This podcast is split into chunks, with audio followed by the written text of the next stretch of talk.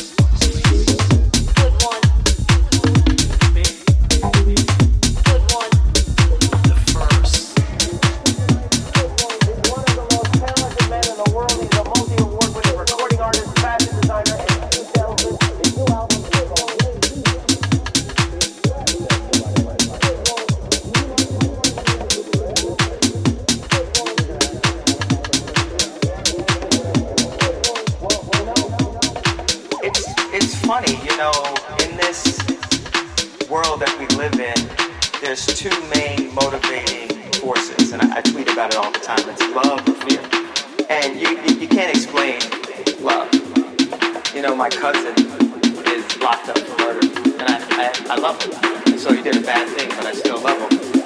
Um, and just as a musician, uh, African American,